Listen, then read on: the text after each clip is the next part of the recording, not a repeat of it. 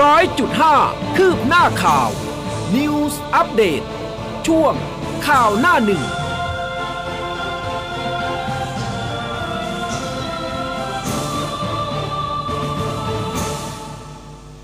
อรุณสวัสดิ์คุณผู้ฟังค่ะ ต้อนรับเข้าสู่เช้าวันจันทร์นะคะ 5 กันยายน 2565 ค่ะ เช้าวันนี้คุณผู้ฟังอยู่กับอุ้มกัสมา และผมภูเบศสุนีครับอรุณสวัสดิ์คุณผู้ฟังทุกท่านครับ ค่ะ ก็มาเจอเจอกันนะคะในทุกๆวันเลยนะคะ ช่วงตีห้จนถึง6โมงเช้าค่ะ ตอนนี้มีไลฟ์ผ่านทาง Facebook นะคะ กดไลค์กดแชร์กันได้นะคะ รวมถึงหน้าเว็บไซต์ของเราเหมือนเดิมเลยนะคะ news 1 0 0 5 m c o t net ค่ะ ครับผม เมื่อวานนี้เป็นยังไงกันบ้าง โอ้โหเจอกระมังแถวบ้านปลิวแบบว่า ปล่อยมันไป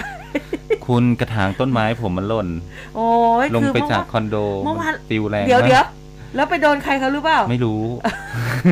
โอ้แต่เมื่อวานลมแรงแต่มามักนเป็นจกระริง กระถางแบบพลาสติกเบาๆอ๋อ เออแต่ว่าถ้โดคือข้างในก็คอัดแน่นไปด้วยดิน ไม่ดินดินก็ไม่แน่น แต่ว่าที่สำคัญคือต้นไม้ต้นนั้นอะแพงมาก โอ้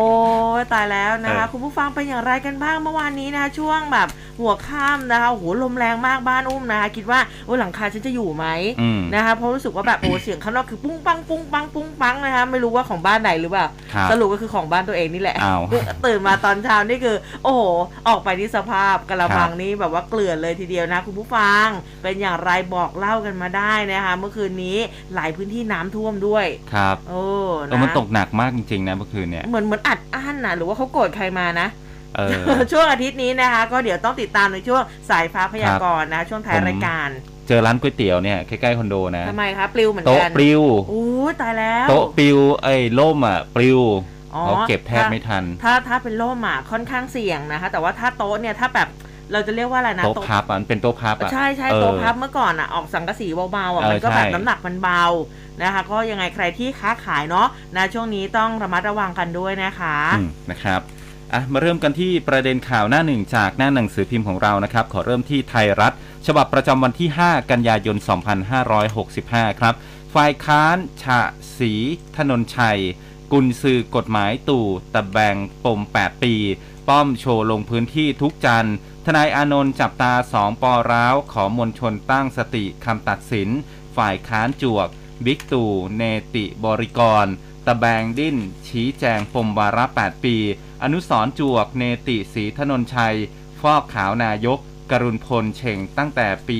57 เป็นอะไรนายกหรือโจรปล้นชาติอำนาจยึดอำนาจนะครับ ไม่ห่วงม็อบมาแน่ แต่ไม่ถึงขั้นล้มเอเปกที่พานานสวนเพื่อไทยอย่ามากดดันต้องเคารพครับ โอ้นี่พาดหัวแล้วเนี่ย ยาวเหมือนกันนะเอาแรงนะมากอ่ามาที่ Daily News กันบ้างค่ะ วันนี้แล้วนะสำหรับบัตรคนจนค่ะ สมัครวันนี้ 7,000 จุดช่วยรากหญ้าทั่วไทย ไปได้ทุกอำเภอทกสออมสินกรุงไทย เพิ่มเกณฑ์เข้มใครมีเครดิตหนี่เกินอดค่ะ ฮะ สาว แสบครับสาวแสบทุบ 16 ล้านโกงอดีตผู้จัดการแบงค์ดูแลป่วยเป็นมะเร็ง พอตายก็วางแผนดูดสักเกลี้ยงบัญชี เอาเงินซุกในรถอ้างได้มาโดยเสน่หานะครับ ก็มี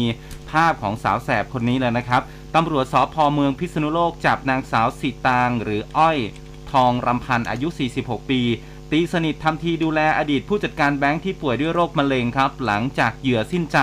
ก็แอบลักโทรศัพท์มือถือ โอนเงินผ่านแอปพลิเคชัน จากบัญชีธนาคารของผู้เสียชีวิต เข้าบัญชีธนาคารตัวเองรวม 15 ล้านนะครับยึดมือถือได้อีก 6 เครื่อง ผู้ตายแล้วก็มีการอ้างว่าผู้ตายเนี่ยยกให้เพราะเสน่หาครับ ค่ะ มาดูกันที่แนวหน้ากันบ้างนะคะอุตุเตือนทั่วไทยฝนตกหนักลมแรง 5-9 กันยายนนี้ ระวังท่วมฉับพลันน้ำป่าไหลหลาก สมุทรปราการอ่วมจมแล้วหลายจุดค่ะอยุธยากระทบ 9 อำเภอนะ กว่า 1.7 หมื่นหลัง ส่วนพบทบค่ะสั่งทหารเร่งช่วยผู้ประสบภัย ด้านข้างนี้ยังมีภาพของสภาพถนนสายหลากหลายสายในสมุทรปราการ น้ำท่วมขังสูงนะคะโดยเฉพาะแยกสีเทพา ช่วงถนนศรีนครินมุ่งหน้าปากน้ำฝนตกลงมาอย่างหนักหน่วงค่ะ นานกว่า 3 ชั่วโมงในหลายพื้นที่นะคะ ครับ สาธารณสุขยันชายกินี 26 ไม่ได้ป่วยด้วยฝีดาดลิงครับสีศพอาร์เจนตินาเหตุปอดบวมติดแบคทีเรีย กรมควบคุมโรคยืนยันผลตรวจชายชาวกินีไม่ได้ติดฝีดาดลิงครับ โควิดไทยขาลงป่วยใหม่พันหดับ 25 ผู้ป่วยปอดอักเสบ 709 นะคะ รวมถึงโรคอื่น ๆ ด้วยนี่ก็บอกว่ารัฐบาลแนะ3หลักปฏิบัติป้องกันโรคภัยจากยุงลายไข้เลือดออกปวดข้อซิก้า แพร่ระบาดมากช่วงฤดูฝนค่ะ ครับแฟนคลับเศร้าน้องฟิล์มยูทูบเบอร์ช้างนะครับ หมอยันหัวใจวายครับ พังสุพรรณสารู้คู่สีจากไปแล้ว แพทย์ระบุการเสียชีวิตของน้องฟิล์มยูทูบเบอร์ชื่อดัง สาเหตุมาจากหัวใจล้มเหลว ส่วนเพื่อนก็บอกว่าน้องฟิล์มจะเหนื่อยทุกครั้งที่ขึ้นบันไดครับ ย้ายสิทธิ์ได้ทันทีเอื้อผู้ถือบัตรทองลงทะเบียนรัฐบาลเปิด 2 ช่องทางออนไลน์ค่ะ รัฐบาลโดยสปสช แจ้งประชาชนที่ใช้สิทธิ์บัตรทองหรือว่าบัตรประกันสุขภาพทั่วหน้า ที่ต้องการย้ายโรงพยาบาลหรือว่าหน่วยรักษาพยาบาลดำเนินการย้ายสิทธิ์ได้ด้วยตัวเองผ่าน 2 ช่องทางออนไลน์ ไม่ต้องรอ 15 วันแล้วนะคะ หวังให้ผู้ป่วยเข้าถึงการรักษาได้อย่างรวดเร็ว ประหยัดเวลาแล้วก็ค่าใช้จ่ายค่ะครับประเด็นสุดท้ายของไทยรัฐนะครับ เมาดวลมีดฟันครูดับครับ วิวาทในวงสุราคู่กรณีก็ร่อแร่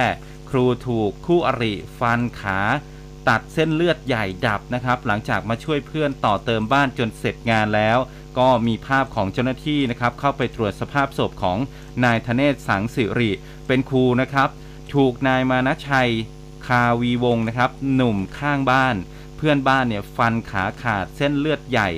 หลังจากผู้ตายไปช่วยเพื่อนต่อเติมบ้าน แล้วก็ไปตั้งวงกงเล่ากัน คู่กรณีก็มาร่วมวงด้วย แล้วก็มีเรื่องทะเลาะวิวาทใช้มีดฟันกันครับ ค่ะขวดอ่าส่วนเดลินิวนะคะ ข่าวสุดท้ายน่าจะเป็นเรื่องของเด้งห้าเสือทันที พิษบ่อนไพ่กลางตลาดเพค่ะ โดนสื่อภาค 2 บุกนะคะ จับ 12 เซียนพนันนะคะ ก็อะสามฉบับด้วยกันนะคะ ส่วนใหญ่ก็จะมีเรื่องของการเมืองอุตุนะคะ แล้วก็อืมเรื่องโรคภัยไข้เจ็บ ครับอ๋อวันนี้นะคะเตือนกันไว้สักนิดหนึ่งทำไมฮะพรบจราจรทางบกใหม่นะ เริ่มบังคับใช้วันนี้แล้วนะคะอ๋อยังเอไงอฮะนะคะมีรายละเอียดไหมจริงๆเราเมื่อวันก่อนเนี่ยอุ้มพูดถึงเรื่องของรายละเอียดไปแล้ว แต่มาย้ำอีกทีนึงแล้วกันนะครับเดี๋ยวจะลืมกันไปนะใครที่ขับรถเนี่ยต้องอาระมัดระวังนะในเรื่องของการจราจรผมบังคับใช้วันนี้อย่างเรื่องของ ฐานความผิดขับรถเร็วเกินกำหนดฝ่าฝืนสัญญาณไฟแดงไม่หยุดรถให้คนข้ามทางม้าลาย เดิมเนี่ยปรับไม่เกิน 1,000 แต่แบบใหม่ปรับไม่เกิน 4,000 นะคุณผู้ฟังนะคะแล้วก็ขับรถย้อนสอนจอดรถในที่ห้ามจอดไม่สวมหมวกนิรภัย ไม่รัดเข็มขัดนิรภัย แต่เดิมปรับไม่เกิน 500 ตอนนี้ ปรับไม่เกิน 2,000ครับค่ะ แล้วก็ขับขี่โดยไม่คำนึงถึงความปลอดภัยในชีวิตหรือร่างกายของผู้อื่น แต่เดิมเนี่ยจำคุกไม่เกิน 3 เดือนปรับ 2,000 ถึง 10,000 แบบใหม่ที่เริ่มใช้วันนี้จำคุกไม่เกิน 1 ปีนะคะ ปรับ 5,000 ถึง 20,000 20,000 หรือทั้งจำทั้งปรับครับจำนวนเงินค่าปรับมันเพิ่มขึ้นนะ ฉะนั้นแล้วเนี่ย เก็บเงินในกระเป๋าคุณไว้ดีกว่า อืมทำให้ถูกจราจรนะคะทำตามกฎจราจรเขาจะดีที่สุด ครับ แล้วก็นอกจากเรื่องของพรบทางบกใหม่มีเรื่องของ บัตรคนจน อ๋อ ลงทะเบียนวันนี้วันแรกถูกนะต้องครับ ครับผม ไม่ว่าคุณจะมีบัตรอยู่แล้ว หรือว่าเป็นผู้ที่จะลงทะเบียนใหม่นะถูกครับต้องแต่ว่าต้องไปลงทะเบียนใหม่ทั้งหมดเลย ใช่ค่ะเดี๋ยวแล้วเขาก็จะมีการเขาจะมีระบบคัดเลืคัดกรอกองใช่ AI AI ความฉลาดของ AI อะนะคะ ก็เขาจะเริ่มให้เราเปิดกรอก 8 ข้อนะ ถ้าเข้าคุณสมบัติอะเขาเดี๋ยวพิจารณากันนะวันนี้ครับจนถึง 19 ตุลาคมนะคะ ลงทะเบียนได้ 2 ช่องทางทางออนไลน์นะคะ บัตรสวัสดิการแห่งรัฐ .mof.go.th นะคะ หรือ welfare ค่ะ w e l f a r e mof go th นะคะ อันนี้ทางเว็บไซต์ หรือผ่านจุดรับลงทะเบียนไม่น้อยกว่า 7,000 จุดทั่วประเทศ มีหน่วยงานรับลงทะเบียน 7 หน่วยงานทกสออมสินกรุงไทย สำนักงานคลังจังหวัดทั่วประเทศ 76 จังหวัดนะคะ ที่ว่าการอำเภอทั้ง 878 อำเภอทั่วประเทศ สำนักงานเขตกรุงเทพมหานครทั้ง 50 เขต แล้วก็สาราว่าการเมืองพัทยาจังหวัดชนบุรีอืมเจ้าหน้าที่เตรียมให้พร้อมนะคะดิฉันว่าวันนี้น่าจะหนักหน่วง น่าจะหนักหน่วงอยู่นะครับค่ะเพราะว่าล่าสุดนี้ก็มีประกาศจากกรมอุตุนิยมวิทยาออกมาอืมนางสาวชมภารีชมพูรัตน์ครับ อธิบดีกรมวิทอุตุนิยมวิทยา ก็ประกาศเตือนเรื่องของฝนตกหนักถึงหนักมากบริเวณประเทศไทย และก็คลื่นลมแรงบริเวณทะเลอันดามันตอนบน แล้วก็อ่าวไทยตอนบน อันนี้มีผลกระทบ ไปจนถึงวันที่ 9 กันยายนนี้เลยนะครับ โดยประกาศก็บอกว่า 5-9 กันยายนร่องมรสุมกำลังแรงจะเคลื่อนลงมาพาดผ่านภาคเหนือตอนล่าง ภาคกลางตอนบน ภาคตะวันออกเฉียงเหนือ ประกอบกับมรสุมตะวันตกเฉียงใต้ที่พัดปกคลุมทะเลอันดามันอ่าวไทย และก็ภาคใต้เนี่ยนะครับ จะมีกำลังแรงขึ้น ลักษณะแบบนี้ก็จะทำให้ประเทศไทยมีฝนเพิ่มขึ้น และมีฝนตกหนักถึงหนักมากบางแห่ง ในภาคเหนือ ภาคอีสาน ภาคกลาง รวมถึงกรุงเทพมหานครและปริมณฑล ภาคตะวันออกภาคใต้ด้วยนะครับ ขอให้ประชาชนบริเวณนี้นะครับ ระวังอันตรายจากฝนตกหนักถึงหนักมาก และก็ฝนที่ตกสะสม ก็อาจจะทำให้เกิดน้ำท่วมฉับพลัน น้ำป่าไหลหลาก โดยเฉพาะที่ลาดเชิงเขาอันนี้ระวังให้ดีครับ น้ำไหลผ่านแล้วก็พื้นที่ลุ่มเนี่ยนะครับ อาจจะเกิดดินสไลด์ได้นะครับอะนะพูดถึงเรื่องของอืมน้ำท่วมนะคะเมื่อวานนี้มิตรภาพขาออก น้ำท่วมผิวการจราจรเลน ขวาสุดแถวแถวตำบลหนองสาหร่าย คุณผู้ฟังเป็นอย่างไรกันบ้างผ่านไปแถวนั้นไหมน้ำท่วมค่อนข้างที่จะเยอะพอสมควรเลยทีเดียวนะคะ แล้วก็วันนี้ค่ะเริ่มต้นสัปดาห์กอนชจะมีการประชุมคณะประเมินสถานการณ์น้ำเพื่อประเมินสถานการณ์ฝนแล้วก็แนวโน้มอิทธิพลพายุนะคะ ในการเตรียมความพร้อมจัดตั้งศูนย์บริหารจัดการน้ำส่วนหน้า ในพื้นที่ภาคอีสานที่อุบลราชธานี แล้วก็ภาคกลางที่จังหวัดชัยนาทบูรณาการแผนรับมือสถานการณ์อุทกภัยในพื้นที่อย่างเป็นระบบ ขณะที่ทางท่านผู้ว่ากทมค่ะคุณชัดชาติสิทธิพันธ์พูดถึงกรณีที่นักวิชาการคาดการฝนตกหนักช่วงกันยายนจนถึงพฤศจิกายน แล้วก็อาจจะเจอปริมาณฝนที่เพิ่มขึ้นในระดับสถานการณ์ฝนร้อยปีเนี่ยท่านก็บอกว่าเป็นการคาดการณ์นะ ซึ่งกทมจะเตรียมตัวไว้แล้วก็ต้องทำให้ดีที่สุด โดยกทมได้ทำ scenario planning นะคะซึ่งหากเป็นตามคาดการณ์หน่วยงานเดียวคงทำไม่ได้ ก็ต้องทำแผนป้องกันภัยพิบัติขึ้นมา แล้วก็จะต้องหารือกับทางปภแล้วก็กรมชลประทานด้วย ก็ยอมรับนะบอกว่าก็กังวลจะเหมือนเหตุการณ์น้ำท่วมในปี 54ไหมแต่ก็ต้องดูความเป็นไปได้ ท่านบอกว่าทุกอย่างเกิดขึ้นได้ และหากมีทรัพยากรจำกัดก็ต้อง balance ให้สมดุล ประสานหน่วยอื่นมาร่วมกัน มองว่าเราต้องไม่ตระหนกแต่ตระหนักไว้ ความเป็นไปได้ของการประมาณอีก 2 เดือนไม่ใช่เรื่องง่าย ซึ่งกทมก็รับฟังทุกความคิดเห็น แต่ไม่ได้ตระหนกเกินเหตุ เพราะว่าหลายนักวิชาการก็มีความเห็นยังไม่ตรงกัน ก็นำความเห็นของหลาย ๆ คนนี่แหละมาประมวลนะคะ แล้วก็ขอบคุณทุกความเห็นที่เตือน บอกว่าจะนำไปปรับปรุงให้ดีขึ้นนะคะ แล้วก็เรื่องของการกำจัดผักตบชวาในพื้นที่นะที่มีผักตบชวา 13 คลองของกทมท่านก็ยอมรับบอกว่าพยายามทำแล้วนะ แต่ไม่ไหวเหมือนกัน ก็มีการแจ้งทางพลเอกประวิตยไปนะคะซึ่งก็ได้ส่งกำลังพลทหารมา ก็คาดว่าน่าจะเริ่มทำแล้ว โดยสัปดาห์นี้นะคะ จะลงไปตรวจเยี่ยม แล้วก็ถือว่าเป็นเรื่องปกติ เพราะว่ามีทหารมาช่วยกทมตลอดเลยนะแล้วก็นอกจากนี้ทหารก็มีอุปกรณ์ที่มาช่วยเหลือในมิติอื่น ๆ อย่างเช่นเรื่องของเรือผลักดันน้ำนะคะ แต่ว่าอย่างไรก็ตาม ขอความร่วมมือกับทหารจะขอเป็นเคส by เคสและหลังจากนี้จะต้องหารือกับทางพลตำรวจโทคำรณวิทย์ทูปกระจ่าง นะนายกองค์การบริหารส่วนจังหวัดปทุมธานี เพราะว่าปทุมธานีจะรับน้ำมาก่อนผ่านคลองลังสิตลงมาคลอง 6 วาสายล่าง รวมทั้งจะต้องไปหารือกับนายกเทศบาลรังสิตแล้วก็เชิญกรมชลประทานมาหารือด้วย ดังนั้นการแก้ไขปัญหาน้ำท่วมนะท่านผู้ว่าบอกว่าอาจจะต้องหารือกันในทุกพื้นที่ค่ะ อืมนะครับทางด้านของนายอนุสรณ์ทำใจครับ อดีตกรรมการผู้ทรงคุณวุฒิสภาวิจัยแห่งชาติสาขาเศรษฐศาสตร์ และอดีตผู้อำนวยการสำนักงานพัฒนานโยบายสาธารณะสำนักนายกรัฐมนตรีนะครับ ท่านบอกว่าความไม่มั่นใจต่อการบริหารจัดการเรื่องอุทกภัย หรือว่าน้ำท่วมเนี่ยนะครับ การจัดการน้ำท่วมขัง และการบริหารจัดการน้ำทั้งระบบเกิดขึ้นต่อสาธารณชน เริ่มมีความวิตกกังวลมากขึ้น ว่าจะเกิดความเสียหายต่อเศรษฐกิจ ผลกระทบต่อการดำเนินชีวิต และก็การทำงานสูญเสียรายได้และทรัพย์สินปี 54 หรือเหมือนปี 54 หรือไม่ และก็การเตรียมการรับมือ ประสิทธิภาพจะเป็นอย่างไร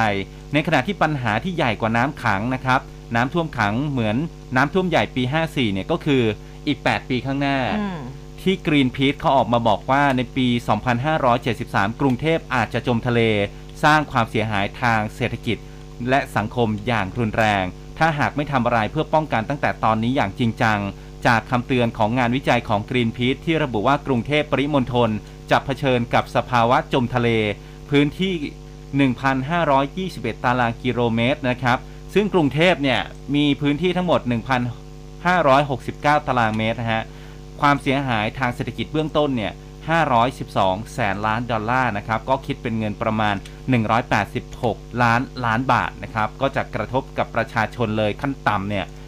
10.45 ล้านคนนะฮะ ในอีก 8 ปี ถ้าเรายังไม่ทำอะไรอยู่ นั่นหมายความว่าอะเดี๋ยว กรุงเทพอาจจะจมเป็นเมืองบาดาลก็ได้นะครับอืมทีนี้ในการป้องกันกรุงเทพอาจารย์อนุสรณ์บอกนะครับว่าอ่าถ้าไม่อยากไม่อยากให้จมอยู่ใต้น้ำนั้นต้องดำเนินการทันทีเลยนะ คือ 1. พิจารณาสร้างเขื่อนกั้นน้ำหรือว่าถนนเลียบชายฝั่งยกสูง และก็ 2. การเร่งปลูกป่าชายเลน เพื่อเป็นการเป็นพื้นที่กันชนซับน้ำรองรับความรุนแรงของคลื่นทะเล และ 3. ครับต้องจัดระเบียบการใช้ที่ดินริมชายฝั่งทั้งหมด การใช้ที่ดินริมฝั่ง แม่น้ำลำคลองเพื่อขยายแม่น้ำและก็ขุดคูคลองได้เต็มที่ 4. ต้องหยุดการขยายตัวของกรุงเทพปริมณฑล 5. สังคมไทยต้องร่วมกันลดการปล่อยก๊าซคาร์บอนนะครับลดภาวะโลกร้อนอย่างจริงจัง และก็ 6 ครับนโยบายเพื่อย้ายเมืองหลวงไปยังพื้นที่อื่น ๆ ของประเทศควรได้รับการพิจารณาอย่างจริงจัง นะคะ ตอนนี้ช่วงนี้นักวิชาการก็จะออกมาพูดกันค่อนข้างที่จะเยอะนะคะ แล้วก็อย่างที่ท่านผู้ว่าบอกไปนะคะ ก็คือหลายคนหลายความคิดค่ะ เดี๋ยวอืมท่านก็เอามาประมวลกันอีกทีหนึ่งนะคะ ทีนี้มาดูที่ต่างจังหวัดกันบ้างนะคะ อุบลราชธานี ผู้สื่อข่าวรายงานสถานการณ์น้ำค่ะ ก็บอกว่าเจ้าหน้าที่สำนักงานชลประทานโครงการส่งน้ำและบำรุงรักษาชีล่าง แล้วก็เซบายล่างสำนักงานชลประทานที่ 7 อุบลราชธานีนะคะ ก็มีการเปิดประตูระบายน้ำเขื่อนกั้นลำเซบายทั้ง 5 บาน พร่องน้ำลงสู่แม่น้ำมูลค่ะ ซึ่งกำลังมีระดับน้ำทรงตัว เพื่อเตรียมรับน้ำฝนจากร่องมรสุมที่พัดผ่านประเทศไทยนะคะทำให้ทางอีสานตอนล่างมีฝนตกหนักถึงหนักมากบางแห่งช่วง 5-9 กันยายนนี้ ส่วนทหารจากศูนย์บรรเทาสาธารณภัยกองพันทหารราบที่ 3 กรมทหารราบที่ 6 ค่ายสัพพสิทธิประสงค์ค่ะ ก็นำเบอร์โทรศัพท์ไปติดตามบ้านเรือน ประชาชนนะชุมชนท่ากอไผ่แล้วก็ชุมชนติดริมน้ำมูล ในเขตเทศบาลเมืองวารินชำราบค่ะ หากระดับน้ำสูงให้รีบแจ้งเลยนะคะ เพื่ออพยพโดยเฉพาะกลุ่มเปราะบาง ครอบครัวที่มีผู้ป่วยติดเตียงอาศัยอยู่ด้วยนะคะก็สามารถที่จะแจ้งขอความช่วยเหลืออพยพได้ตลอด 24 ชั่วโมงค่ะ สำหรับแม่น้ำมูลที่สถานีวัดน้ำสะพานเสรีประชาธิปไตยอำเภอเมืองอุบลราชธานี ระดับน้ำเนี่ยสูง 6.64 เมตรนะคะ ซึ่งอยู่ในระดับเตือนภัย เหลืออีกไม่ถึง 40 เซนติเมตร น้ำก็จะเริ่มล้นตลิ่งไหลเข้าท่วมชุมชนค่ะ อืมนะครับไปที่เสริงสางกันบ้างครับ คุณผู้ฟังอ๋อเขาบอกเกิดว่าหนัฝกนตกหนักเลยในรอบ 10 ปีนะครับวันเดียวกันนั้นเจ้าหน้าที่ทหารจากกองพันทหารปืนใหญ่ที่ 3 พร้อมด้วยทหารเอ่อหน่วยกู้ภัยฮุก 31 นะครับจุด อำเภอเสริงสางจังหวัดนครราชสีมา ก็ลงปฏิบัติงานในพื้นที่ช่วยชาวบ้านจัดเก็บเศษซากต้นไม้นะครับ แล้วก็ซากบ้านเรือนที่ถูกลมฝนถล่มพังเสียหาย เมื่อช่วงเย็นวันที่ 3 กันยายนนะครับก็เกิดพายุฝนลงแรงพัดถล่มในพื้นที่ตำบลกุดโบดอำเภอเสริงสางทำให้มีบ้านเรือนหลายหลังได้รับความเสียหาย โดยเฉพาะในพื้นที่หมู่ 6 หมู่ 7 หมู่ 13 ของตำบลกุดโบดนะครับ แรงลมเนี่ยพัดเอาต้นไม้ล้มนะฮะ หักโค่นขวางถนน และก็ทับบ้านเรือนของประชาชนหลายจุด โดยที่หมู่ 6 ครับ บ้านหนองแดง แล้วก็หมู่ที่ 7 บ้านสมบัติเจริญ มีบ้านเรือนได้รับความเสียหายจากกระแสลมที่พัดกระโชก เอาหลังคาแล้วก็ฝาบ้านเรือน กับสิ่งปลูกสร้างนี่ปลิวหายไปหลายหลังนะครับ นอกจากนี้ก็ยังมีต้นไม้ล้มทับบ้าน แล้วก็สิ่งปลูกสร้างเป็นจำนวนมากอีกด้วย ส่วนพืชผลทางการเกษตรก็ได้รับความเสียหายด้วยเช่นเดียวกัน เบื้องต้นพบว่ามีมากกว่า 40 หลังคาเรือนนะครับที่ได้รับความเสียหายนะฮะอันนี้ก็เป็นในพื้นที่เสริงสางนครราชสีมาครับ ค่ะ อีกหลายพื้นที่เลยนะคะก็ อ่าอย่างกาญจนบุรีเองตอนนี้ก็มีการเตือนห้าอำเภอให้ระวังน้ำท่วมฉับพลันนะคะในกองเอกพงศธรสิริสาคร รองผู้ว่าราชการจังหวัดนะคะ รักษาราชการแทนผู้ว่าราชการจังหวัดกาญจนบุรี ออกมาแจ้งเตือนห้าอำเภอค่ะอำเภอทองผาภูมิสังขละบุรีหนองปลือ บ่อพลอยแล้วก็เหล่าขวัญนนะคะ ให้เฝ้าระวังสถานการณ์น้ำท่วมฉับพลัน น้ำป่าไหลหลากแล้วก็น้ำท่วมขังนะคะ ก็คือเตือนกันไปตั้งแต่เมื่อวานนี้ ระยะยาวไปจนถึง 10 กันยายนค่ะ โดยให้หน่วยงานที่เกี่ยวข้องเตรียมพร้อมรับสถานการณ์ถ้าเกิดสาธารณภัยในพื้นที่ แล้วก็ให้ช่วยเหลือผู้ประสบภัยด้วยนะคะ ขณะที่สถานการณ์น้ำท่วมในจังหวัดพระนครศรีอยุธยา อันนี้ก็พบว่าเขื่อนเจ้าพระยาปรับลดการระบายน้ำลงสู่ท้ายเขื่อนเป็นวันที่ 2 แล้วนะคะ โดยระบายน้ำลงสู่ท้ายเขื่อนที่ 1,598 ลูกบาศก์เมตรต่อวินาทีทำให้ระดับน้ำในแม่น้ำเจ้าพระยาที่ไหลผ่านจังหวัดพระนครศรีอยุธยา ไหลลงสู่คลองสาขาแม่น้ำน้อยที่รับน้ำจากแม่น้ำเจ้าพระยา มีระดับลดลงเฉลี่ยประมาณ 5-10 เซนติเมตรค่ะ แต่ว่าบ้านเรือนชาวบ้านที่อาศัยอยู่ติดกับแม่น้ำเจ้าพระยาแล้วก็แม่น้ำน้อย แล้วก็คลองที่รับน้ำจากแม่น้ำเจ้าพระยานั้นยังคงถูกน้ำท่วมสูงประมาณ 2 เมตรนะคะคุณผู้ฟัง ถึงแม้ว่าระดับน้ำเนี่ยมันจะเริ่มลดลง ส่วนในพื้นที่ของตำบลบางหลวงโดดอำเภอบางบานนะบ้านเรือนประชาชนได้รับผลกระทบน้ำท่วม 4 หมู่บ้าน พื้นที่การเกษตร 804 ไร่ถูกน้ำท่วมขังสูงประมาณ 2 เมตร มานานกว่า 1 เดือนแล้วนะคะเพราะว่าสวนกล้วยที่ปลูกเอาไว้น้ำท่วมเสียหายต้นกล้วยแล้วก็เครือกล้วยเนี่ยตอนนี้เริ่มเน่าแล้วนะคะ ส่วนที่ตำบลบ้านกระทุ่มอำเภอเสนาค่ะ บ้านเรือนชาวบ้านก็ถูกน้ำจากแม่น้ำน้อย ล้นตลิ่งเข้าท่วมบ้าน 9 หมู่บ้าน ประชาชนตอนนี้ต้องอาศัยอยู่ริมถนนสายเสนาผักไห่พักอาศัยนะคะ ทางถนนทางเข้าชุมชนหมู่บ้านเนี่ยก็เรียกได้ว่ายังคงถูกน้ำท่วมต้องใช้เรือพายในการเข้าออกรถยนต์จักรยานยนต์นั้นต้องนำมาจอดไว้บนถนนค่ะ อืมนะครับ อันนี้ก็เป็นเรื่องของน้ำท่วมนะครับ ในอ่าแล้วก็สถานการณ์น้ำในพื้นที่ต่างๆนะครับ ส่วนไปดูที่ปากีสถานกันบ้างครับ แม้ว่าสถานการณ์สภาพอากาศแปรปรวนในประเทศไทยโดยรวมยังไม่ได้ส่งผลกระทบหนัก แต่เพื่อพอตัดภาพไปที่ ภัยพิบัติภัยธรรมชาติที่เกิดขึ้นในต่างประเทศก็ทำให้ไทยเราต้องร้อนร้อนหนาวหนาวๆเหมือนกันนะครับแล้วก็อดที่จะตื่นตระหนกไม่ได้เช่นเดียวกัน ช่วงสัปดาห์ที่ผ่านมาประเทศปากีสถานเกิดน้ำท่วมฉับพลันอย่างที่ไม่เคยมีมาก่อน ผลจากฝนในฤดูมรสุมตกหนักนะครับ เป็นประวัติการสร้างความเสียหายให้กับถนนหนทาง โครงสร้างพื้นฐานสะพานพืชผลทางการเกษตร ค่าชีวิตประชาชนไปอย่างน้อย 1,000 คน มีผู้ได้รับผลกระทบกว่า 33 ล้านคน หรือกว่า 15%ของประชากร 220 ล้านคน อันนี้ก็สร้างความเสียหายแล้วกว่า 10,000 ล้านเหรียญสหรัฐนะครับ ทางด้านของกระทรวงโลกร้อนของปากีสถานนะครับเขาเรียกสถานิการสถานิการนี้ว่า ภัยพิบัติด้านมนุษยธรรมขนาดใหญ่ ผลจากสภาพภูมิอากาศ เรียกได้ว่าเป็นภัยพิบัติครั้งนี้นะครับ ผู้คนเนี่ยสูญเสียการดำรงชีวิตไปเลย และก็น้ำท่วมระลอกล่าสุดนี้ ก็ถือว่าแย่กว่าที่เคยเกิดขึ้นเมื่อปี 53 ที่สหประชาชาติหรือว่า UN เนี่ยเรียกร้องให้มีการบริจาคเงินช่วยเหลือภัยพิบัติครั้งใหญ่ที่สุดที่เคยมีมา และอาจจะต้องใช้เวลาถึง 5 ปีนะครับในการฟื้นฟูบูรณะ ส่วนระยะสั้นเนี่ยปากีสถานก็จะต้องเผชิญกับปัญหาการขาดแคลนอาหารอย่างฉับพลันอย่างแน่นอนนะครับ นะคะพูดถึงปากีสถานนี่เจ้าหน้าที่อุตุนิยมวิทยาเขาก็พยากรณ์นะบอกว่าจะมีฝนตกหนัก แล้วก็ฝนฟ้าขนองในหลายพื้นที่ของปากีสถานในอีกไม่กี่วันข้างหน้านี้แล้วนะคะ ก็อาจจะทำให้เกิดดินถล่มในหลายพื้นที่ทางเหนือของประเทศด้วย กระเถิบมาที่ญี่ปุ่นค่ะ หลายพื้นที่ของญี่ปุ่นยังคงเผชิญกับอิทธิพลของหินหนามหน่อนะคะ อุตุนิยมวิทยาญี่ปุ่นก็บอกว่าหลายพื้นที่ของญี่ปุ่นยังคงประสบกับสภาพอากาศที่โอเรียกได้ว่ามีพายุฝนฟ้าขนองโดยเฉพาะพื้นที่ตะวันตกแล้วก็ตะวันออกของญี่ปุ่นจากอิทธิพลของไต้ฝุ่นหินหนามหน่อที่มุ่งหน้าทางเหนือ ขอให้ประชาชนเฝ้าระวังฝนตกหนักฝนตกฟ้าขนองรวมทั้งเตือนเรื่องของดินถล่มแล้วก็น้ำท่วมด้วย อันนี้ก็รวมถึงเกาหลีใต้ด้วยนะคะ ตอนนี้เนี่ยพายุก็คือเข้าสู่พื้นที่แล้วนะคะใครที่อยู่ทางญี่ปุ่นอยู่ทางเกาหลีใต้ตอนนี้เป็นอย่างไรกันบ้างถ้าส่งข่าวมาได้ ยังไงส่งข่าวมาด้วยนะคะ ครับผมที่เกาหลีใต้เนี่ยเขาคาดว่าหินน้ำหน่อตัวนี้นะครับจะเป็นไต้ฝุ่นที่แรงที่สุด และก็จะเคลื่อนเข้าใกล้เกาะเจซูในวันนี้ด้วยนะครับ อันนี้ก็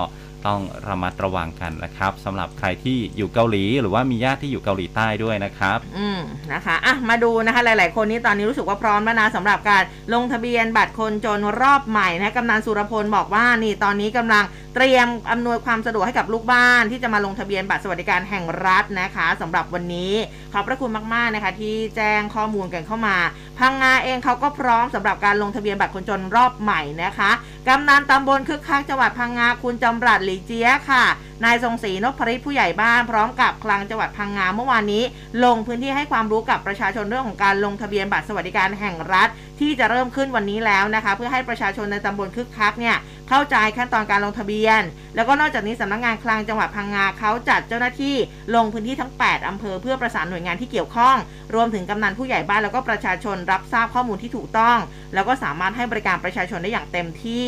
โดยผู้ที่ถือบัตรสวัสดิการรายเดิม แล้วก็รายใหม่ที่ต้องการเข้าร่วมโครงการต้องลงทะเบียนใหม่ทุกรายค่ะอะอย่างที่บอกไปนะคะ ตอนนี้เจ้าหน้าที่น่าจะตื่นแล้วนะคะ น่าจะต้องเตรียมความพร้อมนะอืมนะคะ เพราะว่าเราก็ไม่แน่ใจเหมือนกันว่าประชาชนเนี่ยจะไปอะลงทะเบียนขอความช่วยเหลือกันที่เขตที่สำนักงานกันหรือเปล่า หรือว่าบางคนไม่ถนัดก็อาจจะลงทางออนไลน์ก็มีเหมือนกันนะคะนี่คุณผู้ครับฟังก็ขอในเรื่องของเว็บไซต์มาอุ้มก็ส่งไปให้เรียบร้อยแล้วนะคะ เออ นะครับ เมื่อวานนี้เรื่องของคนละครึ่งนะครับ ผ่านไป 3 วันก็เขาทะบอกลุว่าทะลุไป4,000ล้านแล้วนะถูกต้องเยอะกระทรวงการมากคลังนี่ก็เป็นปลื้มเลยนะครับนายพรชัยธีรเวชผู้อำนวยการสำนักงานเศรษฐกิจการคลังในฐานะโฆษกกระทรวงการคลังบอกว่าการใช้จ่ายของประชาชนใน 3 โครงการนะครับ คือโครงการเพิ่มกำลังซื้อผู้มีบัตรสวัสดิการแห่งรัฐระยะที่ 5 เออบัตรสวัสดิการแห่งรัฐเนี่ยใครที่มีอยู่แล้วก็ยังใช้ได้อยู่นะค่ะนะฮะในระหว่างที่ลงทะเบียนไปเนี่ยนะครับอะต่อมานะครับโครงการเพิ่มกำลังซื้อแก่ผู้ที่มีความต้องการช่วยเหลือเป็นพิเศษระยะที่ 3 และโครงการคนละครึ่งระยะที่ 5 ตั้งแต่วันที่1ถึง3กันยายนที่ผ่านมานะครับ มีผู้ใช้สิทธิ์สะสมทั้ง 3 โครงการรวม 20 ล้านคน ยอดใช้จ่ายสะสม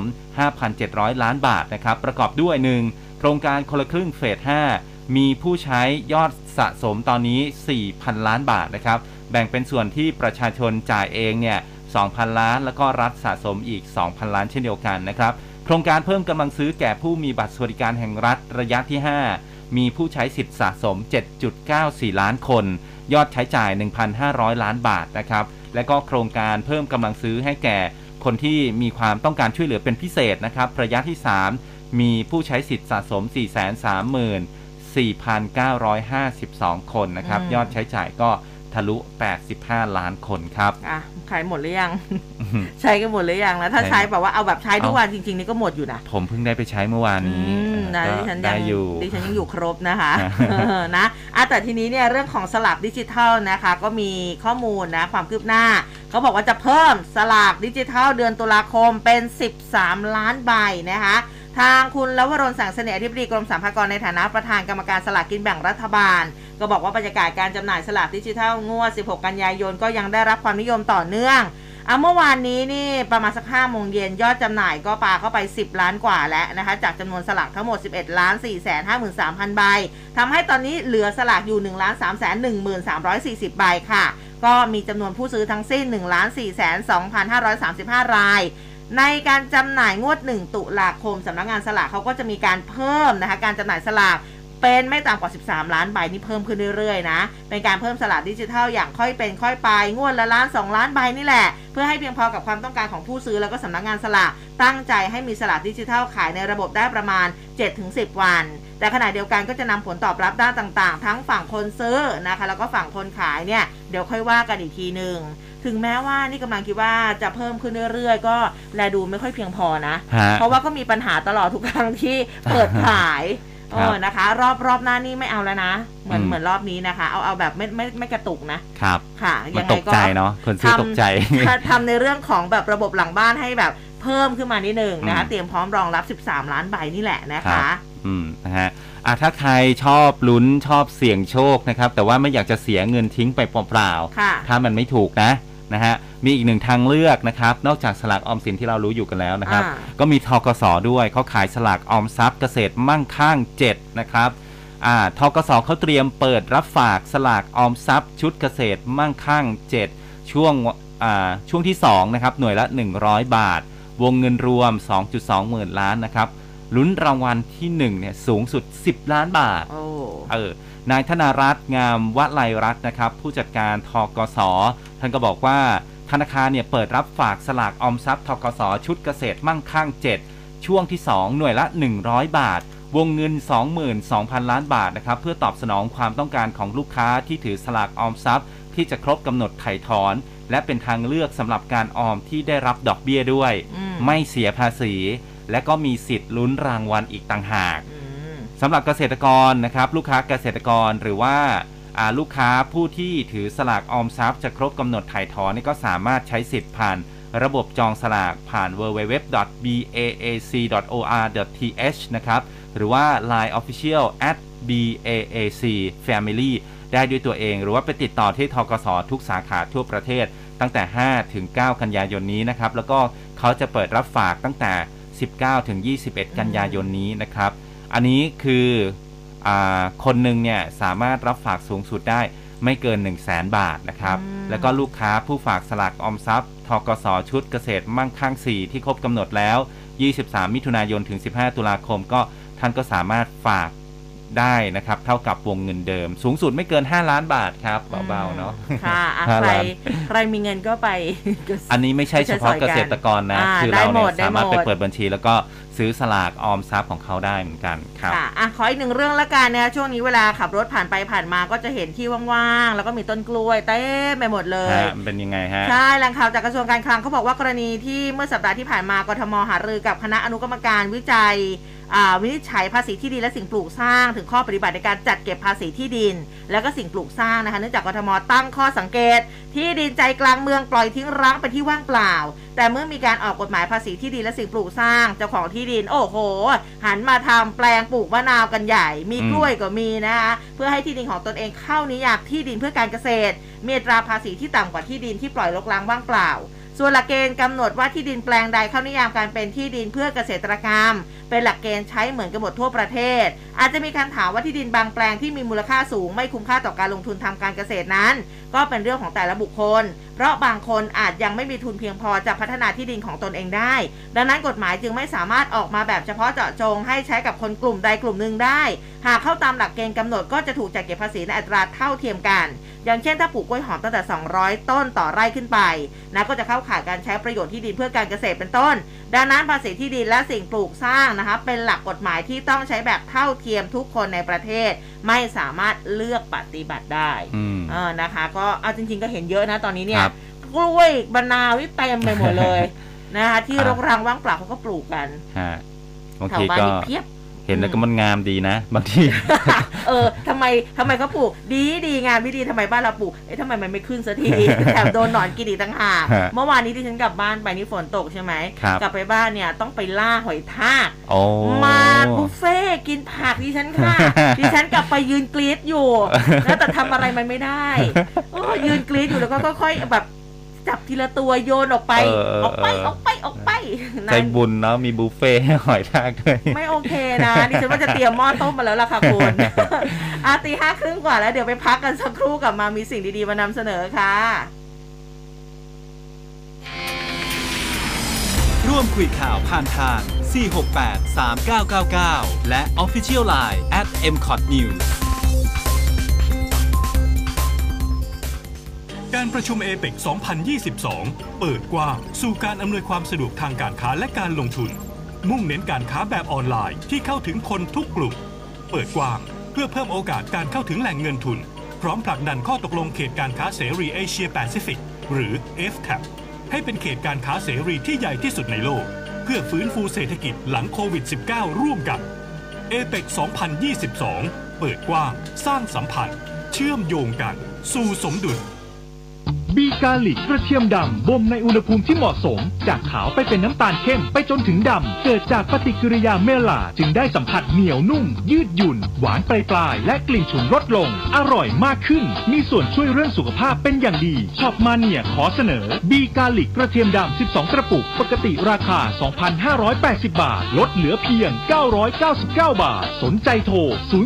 02-853-8955ช็อปมาเนียสินค้าดีการันตีโดย m c o t ร้อยจุดห้าคืบหน้าข่าว News อัปเดตช่วงข่าวหน้าหนึ่ง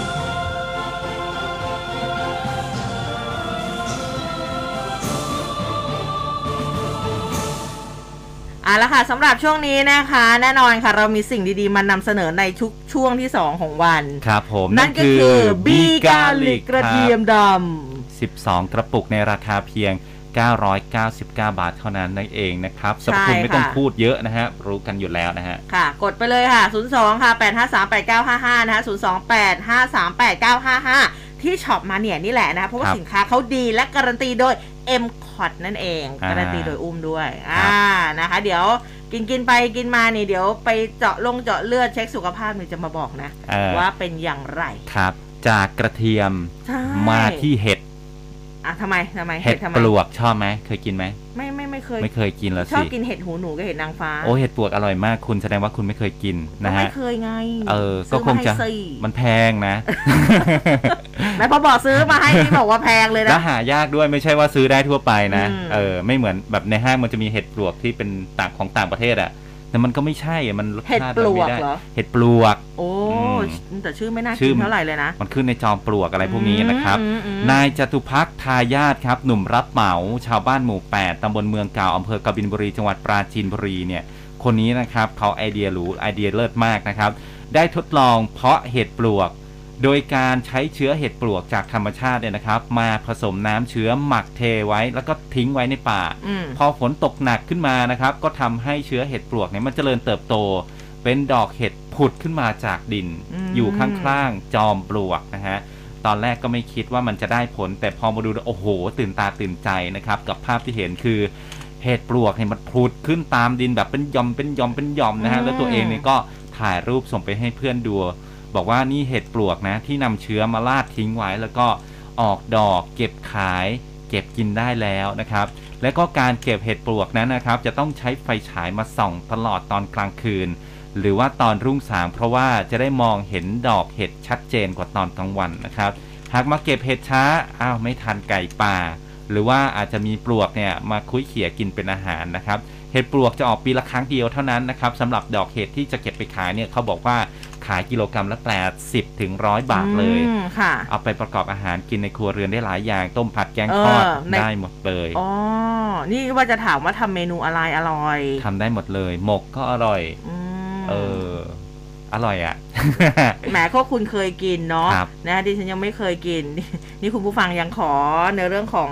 ลิงก์บัตรสวัสดิการแห่งรัฐอย่างต่อเนื่องนะคะอะใครต้องการก็สามารถที่จะบอกมาได้เดี๋ยวอุ้มส่งให้นะคะอันทีนี้มาดูเรื่องอื่น ๆ กันบ้างคุณผู้ฟังนะคะอ๋อบิ๊กป้อมช่วงนี้ท่านฟิตมากโอ้ฟิตจัดเลยเลยนะคะก็บอกว่าท่านจะวางมีการวางคิวลงพื้นที่ต่างจังหวัดตลอดเดือนกันยายนนี้ด้วยนะคะ เพจ Facebook พลเอกประวิตยวงษ์สุวรรณท่านรองนายกรัฐมนตรีโพสต์ข้อความค่ะ บอกว่าพลเอกประวิตยวงษ์สุวรรณรองนายกรัฐมนตรีมีกำหนดลงพื้นที่ตรวจราชการต่างจังหวัด ทุกวันจันทร์ตลอดทั้งเดือนกันยายนนี้นะอืมวันนี้วันนี้ท่านจะไปกระบี่อ่านะคะ ตามมาด้วยวันที่ 12 ค่ะวันจันทร์หน้าลงพื้นที่จังหวัดตาก แล้วก็อีกจันทร์หนึ่งคือ 19 กันยายนลงพื้นที่นราธิวาสครับไปทุกวันจันทร์นะคะ ซึ่งการลงพื้นที่ดังกล่าวถือเป็นการลงพื้นที่ เพื่อปฏิบัติภารกิจทั้งในฐานะรองนายกรัฐมนตรี แล้วก็รักษาการนายกรัฐมนตรีควบคู่ไปด้วย ทั้งในส่วนงานที่รับผิดชอบเรื่องของปัญหาแรงงาน ปัญหาเกษตรกรชาวสวนปาล์มการบริหารจัดการน้ำการบริหารจัดการที่ดิน การแก้ไขปัญหาด้านที่ดินทำกิน ให้เกษตรกรแล้วก็คนยากจนรวมถึงการคืนโฉนดอนุญาตทำประโยชน์สปก4ขีด01ด้วยนะคะอืมอะใครที่อะก็นี่แหละตามนี้เลยนะคะ วันนี้ไปกระบี่นะจันทร์หน้าไปตากแล้วก็อีกจันทร์หนึ่งไปนราธิวาสท่านฟิตมากช่วงนี้ ครับผมอืมอ่าไหนๆก็เข้าสู่เรื่องของบุคคลทางการเมืองแล้วค่ะมาเข้าเรื่องการเมืองกันเลยดีกว่านะครับค่ะอ่าเมื่อวานนี้นายอนุสรณ์เอี่ยมสะอาดครับรองเลขานุการและคณะกรรมการยุทธศาสตร์ และทิศทางพักการเมืองพักเพื่อไทยนะครับ ก็พูดถึงกรณีท่านนายกพลเอกประยุทธ์จันทร์โอชา ยื่นคำชี้แจงจำนวน 20 หน้าต่อสารรัฐธรรมนูญ ปมวาระดำรงตำแหน่ง 8 ปีนะครับ โดยยื่นนะฮะยืนยันไม่เริ่มนับตั้งแต่วันที่ 24 สิงหาคม 57 บอกว่าประชาชนก็คงไม่อยากจะเห็นเนติบริกรเป็นเนติสีถนนชัยทำตัวเป็นเครื่องฟอกขาวให้ใคร ประชาชนแปลกใจที่จู่ๆพลเอกประยุทธ์ทำตัวเหมือนลืมเหตุการณ์ทั้งหมดชั่วขณะ ถึงกับจำไม่ได้ว่าตัวเองเป็นนายกตั้งแต่เมื่อไหร่ และมาครบ 8 ปีแล้ว ทั้งที่ก่อนหน้านี้ก็มีหลักฐานปรากฏชัด ว่าพูดเองว่าเป็นนายกตั้งแต่วันที่ 24 สิงหาคม 57 และเป็นต่อเนื่องมาไม่อ่าไม่ต้องเป็นนักกฎหมาย คนนับเลขถูกก็จะนับได้ว่าครบ 8 ปีแล้ว ประชาชนไม่อยากเห็นการตะแบงเพื่อช่วยเหลือกัน โอกาสครั้งสำคัญที่จะดำรงหลักนิติธรรมพดุงความศักดิ์สิทธิ์ของกฎหมาย พี่เลี้ยงกุญซือของพลเอกประยุทธ์ต้องช่วยกันห้าม ไม่ใช่ช่วยกันยุให้ต่อสู้ หรือว่ารีบโยนผ้า อย่าให้ประเทศเสียหายไปมากกว่านี้ครับอ นะคะเรื่องของการเมืองนี่เมื่อวานนี้ก็ค่อนข้างที่จะเข้มข้นนะคะ อย่างวันนี้นะคะกกตจะเรียกคุณศรีสุวรรณค่ะพี่ศรีนี่เข้าไปสอบปมสสรับเงินอืมนะสำนักสืบสวนสอบสวนและวินิจฉัย3สำนักงานคณะกรรมการการเลือกตั้ง มีหนังสือเรียกให้นายศรีสุวรรณจันยาเลขาธิการสมาคมองค์การพิทักษ์รัฐธรรมนูญไทย ไปให้ถ้อยคำประกอบคำร้องในวันนี้นะคะ กรณีเอาผิดสสที่มีหลักฐานยืนยันว่ารับเงิน หรือทรัพย์สินจากบุคคลอื่น โดยการโอนผ่านบัญชีธนาคารเดือนละกว่า1 0 0 0 0แสนบาท ซึ่งพฤติการดังกล่าวอาจเข้าข่ายความผิดตามพรบพักการเมือง ที่ห้ามบุคคลภายนอกครอบงำพัก ไม่ว่าโดยทางตรงหรือโดยทางอ้อม โดยมีโทษถึงขั้นยุบพักเลยอ๋ออ่านะคะ เดี๋ยววันนี้มีความคืบหน้าอย่างไรต้องติดตามทาง FM 100.5 ของเรานี่แหละค่ะ ครับผมมาต่อที่เรื่องของนายก 8 ปีเนี่ยนะครับ ทางด้านของรองโฆษกพักก้าวไกลนายกรุณพลเทียนสุวรรณก็ให้สัมภาษณ์กรณีที่เจตนารมณ์ของรัฐธรรมนูญปี 60 คือไม่ต้องการให้มีคนอยู่ในอำนาจ นานจนเกินไป จะมาอ้างข้อกฎหมายปลีกย่อยสีถนนชัยไม่ได้นะครับ ตั้งแต่ปี 57 เนี่ยพลเอกประยุทธ์รับเงินเดือนมีรายได้ตำแหน่งอะไร ถ้าตอบไม่ได้ชัดเจนคือ คุณคือหัวหน้าคณะปฏิวัติ แล้วหัวหน้าคณะปฏิวัติมีเงินเดือนด้วยนะคือการโปรดเกล้าตั้งแต่ปี 57 เนี่ยมีการประกาศในราชกิจจานุเบกษาว่าพลเอกประยุทธ์เป็นนายก จะมาอ้างไม่ได้ว่าไม่ได้เป็นนายกนะครับอ่า แล้วที่ผ่านมาตอนนั้นเป็นอะไรก็ใช้คำแรงเหมือนกันนะครับอืมเป็นโจรปล้นชาติที่ยึดอำนาจมาเป็นนายกหรือเปล่าอะไรอย่างนี้นะครับ อันนี้สุดท้ายจะวนกลับมาจบที่นายกปี 57 วันนี้ครบนะปี 65 ก็ครบ 8 ปีแล้ว เจตจำนงของกฎหมายคือไม่ต้องการให้มีใครอยู่สืบทอดอำนาจหรือว่าหลงอำนาจนะครับ อันนี้ก็ทำให้ทางด้านของโฆษกรัฐรองโฆษกรัฐบาล นางสาวทิพานันสิริชนะนะครับ ก็ออกมาพูดถึงก่อนหน้านี้เนี่ยที่พักเพื่อไทยออกมาเรียกร้องกดดันให้ที่ปรึกษากฎหมายของพลเอกประยุทธ์ แนะนำให้ยอมแพ้ไม่ต่อสู้นะครับ บอกว่าเรื่องนี้เป็นไปตามขั้นตอนของกฎหมาย ทีมกฎหมายพลเอกประยุทธ์ชี้แจงตามข้อกฎหมายที่เกี่ยวข้อง ไม่ใช่เรื่องของการฟอกขาวให้ใคร เพราะไม่ใช่การกระทำความผิดทุจริตต่อหน้าที่ ปัญหาอยู่ที่การตีความข้อกฎหมาย ไม่ได้มีพฤติกรรมกดดันศาลเลยนะครับ แต่ว่าอืมต่างจากพักเพื่อไทยที่ทำอยู่ ขอให้ทุกคนระมัดระวังการแสดงความคิดเห็นไม่ควรสื่อสารให้สังคมสับสน ยืนยันว่าพลเอกประยุทธ์ยึดมั่นในหลักนิติธรรม ไม่ใช่ว่า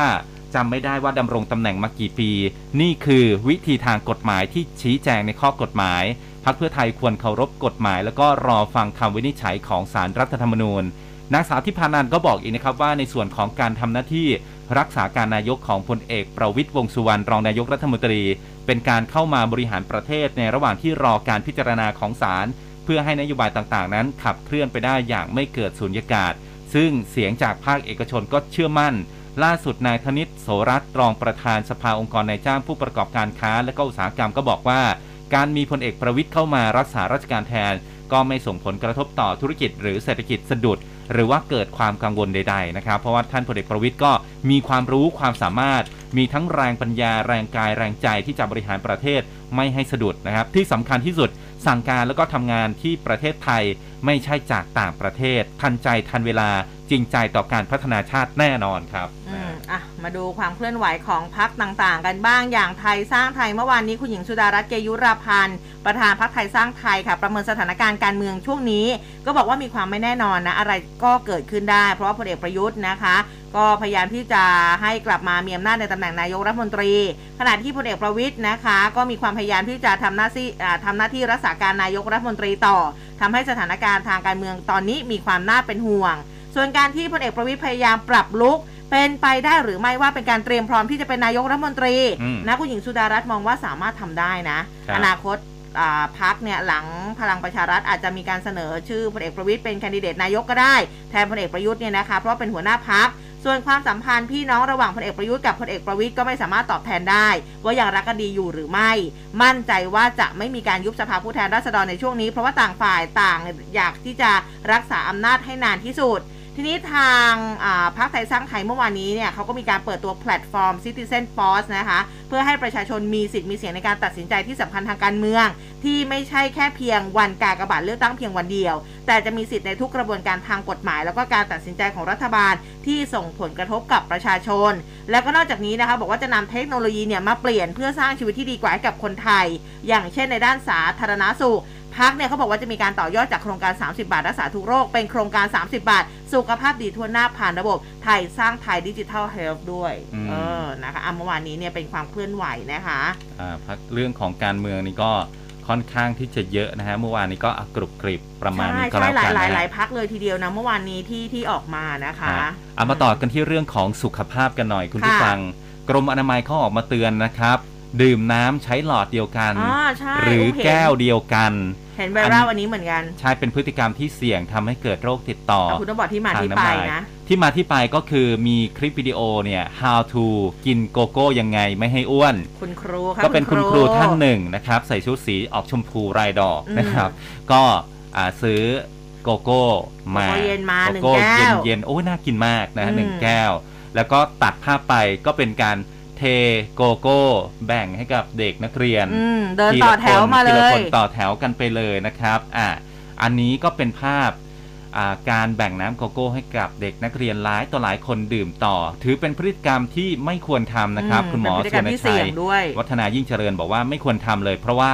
อ่าปากเป็นเป็นช่องทางในการนำเชื้อโรคเข้าสู่ร่างกาย แล้วก็โรคหลายชนิดอยู่ในน้ำลายโพรงจมูกลำคอนะครับ โรคที่เกี่ยวกับระบบทางเดินหายใจ หรือว่าเชื้อจากแผลจากริมฝีปากกระพุ้งแก้ม โรคเหงือก โรคฟันอักเสบ ซึ่งปกติในปากและก็น้ำลายของแต่ละคนเนี่ยจะมีเอนไซม์นะครับและก็ภูมิคุ้มกันธรรมชาติได้บางส่วน และก็การติดโรคทางน้ำลายเนี่ยมีโอกาสเกิดขึ้นได้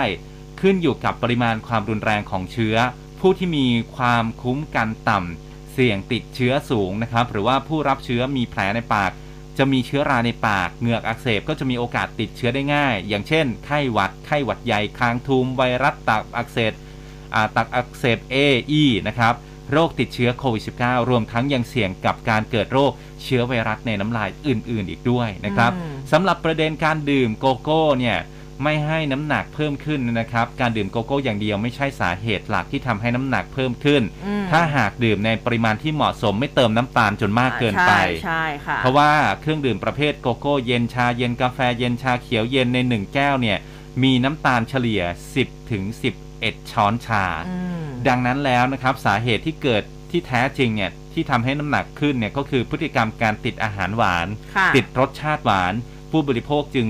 ต้องให้ความสำคัญโดยไม่บริโภคน้ำตาลเกิน 6 ช้อนชาต่อวันนะครับ หรือว่าเลือกที่จะสั่งแบบหวานน้อยเพื่อลดน้ำตาลลงนะครับอ่า หรือไม่งั้นก็ที่หวานน้อยอย่างเงี้ยน้ำเปล่าไปเลยจ้าถูกนะครับต้องนะคะแต่ว่าบางคนมันก็แบบไม่ไหวทีแต่เรื่องของเออโกโก้เนี่ยที่เคยได้ยินคุณหมอพูดมาบ่อยๆ ก็คือทานโกโก้แบบเพียวๆเลยนะอ่าประมาณสัก2ช้อนนะคะไม่ใส่น้ำตาลไม่ใส่น้ำตาลเลยคือ มันดีต่อหัวใจอ๋อมันดีต่อสุขภาพมากนะคคุรัณบผู้ฟังหลายคนบอกเฮ้ยมันจะไหวเหรอมันขมไหมถ้าถ้าใครเคยกินพวกอเมริกาโน่หรือว่าเอสเปรสโซ่ร้อนเนี่ยก็ประมาณนั้นแหละอ๋อมันก็มันก็ก็ได้จะอยู่นัวไปอีกแบบนึงอ่าได้ใช่อยู่นะลองดูลองดูนะคะอยากให้ลองอย่างน้อยวันละแก้วก็ได้ครับนะคะหรือว่าสัปดาห์ละแก้วสองอืมแก้วก็ลองดูครับนะคะทุกอย่างมันต้องลองนะใช่ทุกใช่อย่างมันต้องลองอะแต่คุณครูท่านนี้ท่านก็ออกมาแถลงแล้วนะมาชี้แจงแล้วว่าค่ะ มันเป็นภาพแบบทำคอนเทนต์อืมแต่ที่จริงเนี่ยมันมีแก้วโกโก้หลายแก้วนะครับ ไม่ใช่ได้มีแก้วเดียวเหมือนในอ๋อภาพ ก็คือแก้วที่เทเนี่ยอาจจะเป็นแก้วที่แบบซื้อมาต่างหากแล้วก็เทแบบไม่เด็เออใช่ มันไม่ได้มีแค่เดียวเหมือนที่เห็นในคลิปนะฮะอ่าบางมีทีหลายเนี่ยแก้นะวการทำคอนเทนต์เนี่ยบางทีก็อาจจะต้องคิดก่อน เพราะทัวร์อาจจะลงได้ครับนะคะอะมาดูเรื่องโควิด -19 กันบ้างนะคะ คุณหมอยงนะคะ เมื่อวานนี้ออกมาโพสต์ Facebook นะคะบอกว่าการระบาดของโควิด -19 กำลังเข้าสู่สถานะคล้ายกับโรคไข้หวัดใหญ่ ซึ่งจะระบาดมากตั้งแต่เดือนมิถุนาจนถึงกันยายน แล้วก็ก็คือมันในช่วงฤดูฝนนี่แหละ แล้วก็รวมถึงมันเป็นช่วงที่นักเรียนเปิดเทอมนะคะ แล้วก็จะเริ่มลดลงในปลายเดือนนี้นะคะปลายเดือนกันยายนนะจะลดลงจริงหรือเปล่าเดี๋ยวต้องดูอีกทีนะขณะที่นักเรียนนะมีการสอบแล้วก็ปิดเทอมนะคะแล้วก็จะกลับมาพีคอีกทีคุณหมอบอกว่าพีคอีกทีเดือนธันวาจนถึงมีนา นะคะช่วงพีคจริง ๆ ช่วงปลายปีจนถึงต้นปีหน้าเนี่ยนะคะ ก็แนะนำค่ะควรฉีดวัคซีนก่อนฤดูฝนหรือว่าก่อนการระบาดใหญ่นะคะอะย้ำกันอีกทีหนึ่งศูนย์ฉีดวัคซีนกลางบางซื่อเขาจะให้บริการถึงวันที่ 30 กันยายนนี้นะคะ ใครที่ยังไม่ได้ไปฉีดวัคซีน ยังไม่ได้มีสักเข็มที่แขนเลยไปฉีดกันอืมไปลงวัคซีนที่แขนที่แขนกันเหมือนการสลัก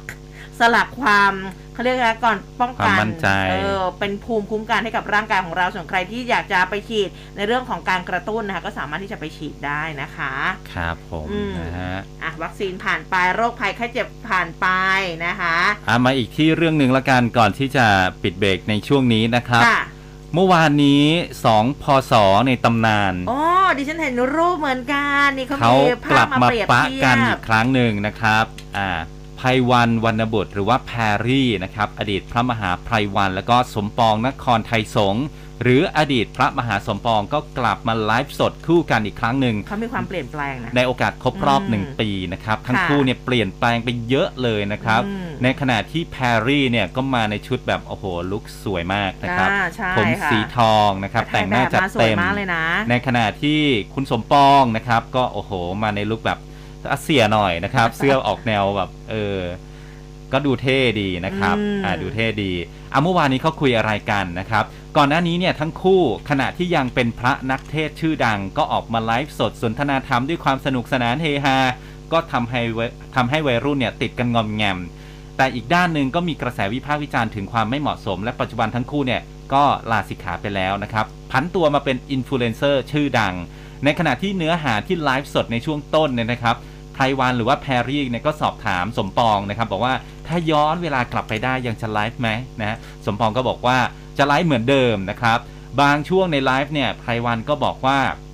ใครดูไม่ทันวันนี้ก็กลับมาดูใหม่ได้ ขอบคุณที่เรายังอยู่ในใจของใครๆหลาย ๆ คนขอบคุณมากอย่าทิ้งพวกเราเลย ถ้าพวกคุณทิ้งเราก็ไม่มีใครเอาพวกเราแล้ว มีแต่พวกคุณเท่านั้นเอ็นดูพวกเราเถอะพวกเราคืออดีตพระ อดีตพศที่เคยสร้างเสียงหัวเราะให้ทุกคน เรายอมสู่ขีดเพื่อมาส่งมอบความสุขทุกคน เราไม่เคยเสียดายเลยที่วันหนึ่งเราตัดสินใจออกมา และในช่วงท้ายสมปองก็บอกว่าขอบคุณ 1 ปีเต็มๆ ที่เราให้ได้มาไลฟ์คู่กัน 3 กันยายน ครบรอบ 1 ปีแฮปปี้มีความสุขขอบคุณที่ติดตาม โดยหลังจากไลฟ์จบนะครับแพรรี่นะฮะหรือว่าไพวันเนี่ยก็โพสต์ Facebook บอกว่า สุขทุกข์อยู่ที่จิตใจไม่ใช่เสื้อผ้าอาภรณ์ หรือแม้แต่จีวรที่เคยสวมใส่ ที่สำคัญใด ๆ ในโลกล้วนอนิจจัง พระพุทธองค์ท่านสอนไว้อดีตเป็นเรื่องของเมื่อวาน มีเพียงปัจจุบันเท่านั้นที่เรากำหนดได้ สิ่งใดที่ล่วงแล้ว สิ่งนั้นย่อมเลยผ่านไป สิ่งใดไม่มาถึงสิ่งนั้นย่อมยากจะคาดเดา ความสุขเป็นเรื่องของวันนี้เท่านั้น และชีวิตเราเต็มที่กับมันสวยงามเสมอ ราตรีสวัสดิ์พี่น้องชาวไทยโอ้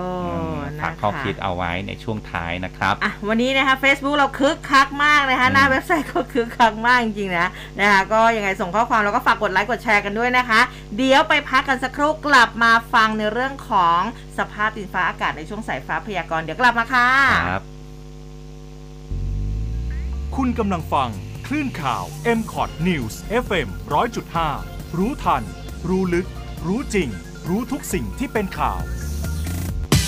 Melo Pop Living Your Pop แอปปังๆสำหรับคนป๊อปป๊อปเกาะติดวงการบันเทิงไอดอลเคป๊อปทีป๊อปแบบครบสุด อัปเดตข้อมูลสับๆพร้อมฟังเพลงทันกระแสกับดีเจสุดตาส รวมทั้งโหวตเพลงและศิลปินที่ชื่นชอบให้ยืนหนึ่งในชาร์ตเพลง ชาวด้อมชาวติ่งมาโหลดกันได้เลยที่ App Store หรือ Play Store เพียงพิมพ์ค้นหา m e l o Pop หรืออีกหนึ่งช่องทาง m e l o p o p m c o t n e t เท่านี้ก็พร้อมสุด number one ในวงการป๊อป Living your pop. Mellow pop. Pop. Pop. m c o t News Podcast เราอัพข่าวทุกกลางชั่วโมงที่แรกในไทย ติดตามรายการเกาะติดข่าว ข่าวหน้าหนึ่งร้อยจุดห้าเจาะหุ้น และสวนอักษร ทาง m c o t News Podcast ได้แล้ว ทั้งทาง Spotify และ Google Podcast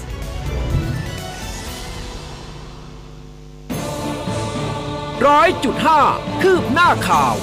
News อัปเดตช่วงข่าวหน้าหนึ่ง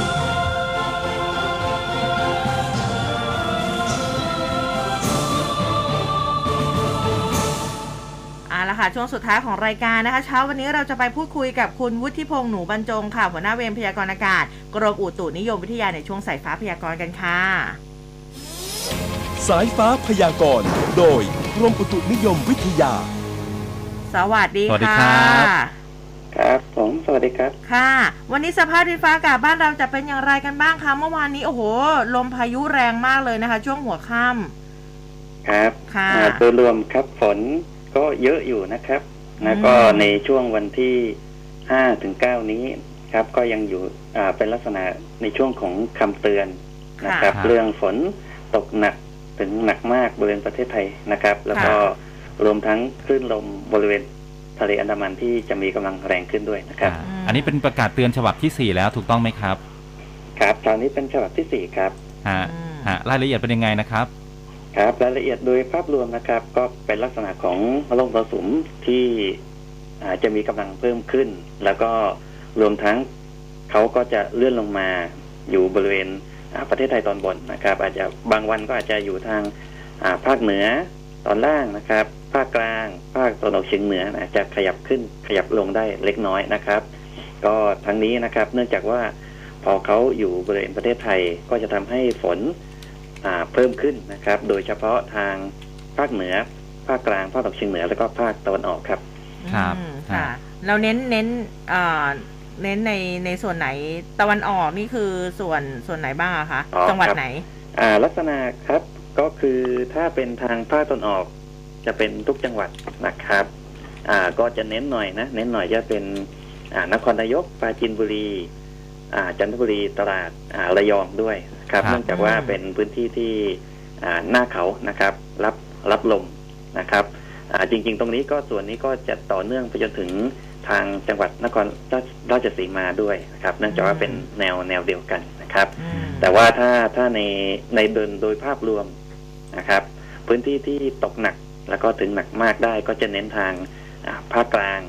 ทางซีกตะวันออกอาภาคตะวันออกเฉียงเหนือในหลาย ๆ จังหวัดค่ะแล้วก็ทางภาคเหนือตอนล่างครับครับอืมก็ค่ะครอบคลุมทั่วประเทศเลยครับใช่ค่ะ อันนี้ทั้งทั้งอาทิตย์นี้เลยไหมคะอ่าโดยรวม ครับ จะไปจนถึงประมาณวันที่9ครับ ก็ประมาณวันศุกร์นะครับ จริงๆ มีคุณผู้ฟังถามถึงอาทิตย์หน้าเลยด้วยนะ จะไปเที่ยวนะคะ อันนี้คือสามารถประมาณการไว้ได้ไหมคะอาทิตย์หน้าเที่ยวไหนนี่ครับจะไปเที่ยวไหน คุณผู้ฟังบอกว่าจะไปพัทยาอ๋อพัทยา บอกว่าจะไปเที่ยวได้ไหมฝนจะตกหรือเปล่า ครับอ่าถึงอาทิตย์หน้าไหมตอนนี้ก็ได้ไหมครับวันประมาณวันการที่สิบเนาะไว้ไหมอ่าวันที่สิบเนี่ย ก็ถือว่ายังเยอะนะครับอืมอ่าภาคตะวันออกก็ยังเยอะตลอดครับ ค่ะค่ะก็อาจจะต้องดูกันอีกทีหนึ่งฮะอะแล้ววันนี้กรุงเทพปริมณฑลเป็นยังไงครับ จะมีฝนลงมาสักประมาณเท่าไหร่ครับ ครับ กรุงเทพอ่าเจ็ดสิบเปอร์เซ็นต์โอ้ครับ แล้วก็ตกหนักยังมีได้ครับ ฮะ แล้วก็ต่อต่อเนื่องไปได้จนถึงช่วงวันที่แปดที่เก้าเลยสำหรับอ่าฝนตกหนักครับ ครับส่วนใหญ่จะมาช่วงไหนครับ หรือว่าทั้งวันอ่า ฝนตอนนี้จะไม่ไม่ได้เป็นบ่ายค่ำนะครับฮะอ่า บางทีอาจจะมาตั้งแต่ช่วงช่วงเที่ยงช่วงบ่ายอะไรเงี้ยก็ก็ขึ้นมาเร็วขึ้นนะครับ แล้วก็ในช่วงกลางคืนก็มีครับอืมอ่าก็คือมันมันไม่ได้เป็นเวลาเลิกงานเท่าไหร่นะครับอ่าค่ะค่ะฮะอ่าคือคือลักษณะของฝนช่วงนี้เนี่ย ถ้าถ้ามาเนี่ยก็จะประมาณสักชั่วโมงหนึ่งเต็มที่ไหมฮะ หรือว่าอย่างนี้อ่าถ้าแล้วแล้วแต่ฝนฝนยาวไหมคะถ้าถ้าเป็นในช่วงกลางวัน ก็อาจจะชั่วโมงชั่วโมงกว่าเนี่ยได้ครับแต่ถ้าแต่ถ้าเกิดว่าตกตกเย็นตกกลางคืนนะครับอ่าฝนมักจะแช่อืมนะอืมอ่าตกจะแช่ยาวหน่อยครับค่ะครับครับได้ค่ะวันนี้มีส่วนไหนอยากเพิ่มเติมไหมคะก็มีก็ในพื้นที่เสี่ยงนะครับอืมก็มีหลายจุดของประเทศไทยด้วยกันแม้แต่ในกรุงเทพเองนะครับค่ะถ้าเราเตรียมพร้อมได้เราก็ต้องเตรียมนะครับสำหรับอืมเรื่องเรื่องฝนตกน้ำท่วมครับครัค่ะบผมวันนี้ขอบพระคุณมาก ๆ นะคะ ครับ ขอบสคุณวัสครับ ดีสวัสดีค่ะ ครับ สวัสดีครับ ค่ะโอ้เจ็ดสิบเปอร์เซ็นต์นะสำหรับพื้นที่กรุงเทพ อืม หลายพื้นที่ก็ยังคงน่าเป็นห่วงอยู่ เออก็ใจชื้นหน่อยว่าหนึ่งชั่วโมงนะ อย่างน้อยๆเนี่ยเรารอได้ไง แต่ดิฉันก็กลัวว่าหนึ่งชั่วโมงนี้มันจะประมาณหนักหนประมาณสหัสไงประมาณ เมื่อวานนี้ลมมานี่คือกำลังคิดอยู่เลยว่า หลังคาดิฉันจะยังอยู่ไหม ก็มันตอนกลางคืนไงโอ้มันแรงมากเลยนะมันก็ตรงกับที่คุณวุฒิพงศ์บอกนะตอนกลางคืนมันจะแช่ไง ใช่นะคะเอออ่อะก็ถือว่าแบบนอนสบายนะ แต่ครับว่าในพื้นที่เสี่ยงอาจจะต้องติดตามกันสักนิดนึงฮะเออหรือเวลาอีกหน่อยนึงมาดูต่างประเทศกันสักนิดนึงนะคะว่าบ้านเรามี YouTube ใช่ไหมทั่วประเทศอะไรก็มีมีมี YouTube มีเมียนมาแล้วก็มีซึ่งเราก็มี M-Tube ฮะเมียนมาเขาเตรียมเปิดตัว M-Tube เอ็มทูบเป็นของตัวเอง ใช่นะสภาบริหารแห่งรัฐของเมียนมาค่ะ เปิดเผยว่า M-Tube นะคะแพลตฟอร์มแชร์วิดีโอแล้วก็ไลฟ์สตรีมมิ่งที่คล้ายกับ YouTube ซึ่งพัฒนาโดยคณะผู้เชี่ยวชาญระดับประเทศ อยู่ระหว่างขั้นตอนการทดสอบเพื่อต่อสู้กับข่าวปลอม เขาจะมีการเปิดตัว M-Tube เร็วๆ นี้นะคะอืมซึ่งรัฐมนตรีว่าการกระทรวงสารสนเทศของเมียนมาค่ะ เขาร่วมประชุมกับบริษัทผู้พัฒนาการสร้าง M-Tube ในกรุงเนปิดอว์ค่ะ บอกว่าเมียนมามีมติสร้างแพลตฟอร์มแชร์วิดีโอใหม่ดังกล่าว หลังจากที่แถลงการบางส่วนจากสภาเนี่ยถูกจำกัดแล้วก็ลบออกจากสื่อสังคมออนไลน์ ซึ่งเป็นคือซึ่งถือเป็นการกลั่นแกล้งโดยการใช้เทคโนโลยีอืมอ่าก็คิดว่าคือแบบมันลบง่ายไงพอออกมาปุ๊บเขาก็เลยจะทำเองเลยเป็น M-Tube นั่นเอง ครับอืมอะก็หวังว่าจะปังนะ เพราะว่าอะไรที่มันดีๆเนี่ยคน ก็จะเข้าไปดูน้อย ใช่ไม่ใช่ไม่นะ เข้าไปดูนะ ใช่เข้าไปดูะคะน้อยนะฮะ อะมาพูดถึงคุณผู้ฟังกันบ้างดีกว่านี่ครับ คุณ พงชัยวัฒน์นะคะ บอกว่าจังหวัดหน้าตอนนี้พระพิรุณกำลังเทลงมาจากบาวไปหนักมาก ฟ้าร้องดังมากเป็นระยะระยะครับ จากลุงเต่านะคะอืมนะครับรักษาสุขภาพกันด้วยนะ คุณผู้ฟังนะ ช่วงครับนี้นะคะ คุณธนยศก็บอกว่าตอนนี้ฝนตกไปปรอยๆที่โพนทองร้อยเอ็ดนะครับอืมช่วงนี้หลายพื้นที่นะคะก็จะโปรยปลายลงมานะคะ ก็ติดตามในเรื่องของสภาพดินฟ้าอากาศกันอยู่ตลอดเวลาแต่ว่าเอาเอาชัวร์ๆก็คือเข้าไปดูที่กรมอุตุด้วย ครับเว็บไซต์ของนะคะกรมอุตุนะครับ ค่ะ วันนี้ เวลาหมดแล้วครับนะคะ ก็เดี๋ยวจะเจอเราในเช้าวันพรุ่งนี้อยากจะให้คึกคักแบบนี้ในทุกๆวันเลย วันนี้คุณผู้ฟังเยอะแยะมากมายเนี่ยครับเข้ามาทักทายกันทั้งหน้าเว็บไซต์แล้วก็ Facebook Live ด้วยนะคะและรายการต่อไปอย่าเพิ่งหนีไปไหน วันนี้เจอกับสองสาวนะครัถูบกต้องกับกูมานี่งานเซียนค่ะวันนี้อุ้มกับภูเบศลาไปก่อนแล้ว สวัสดีครับผมสวัสดีครับ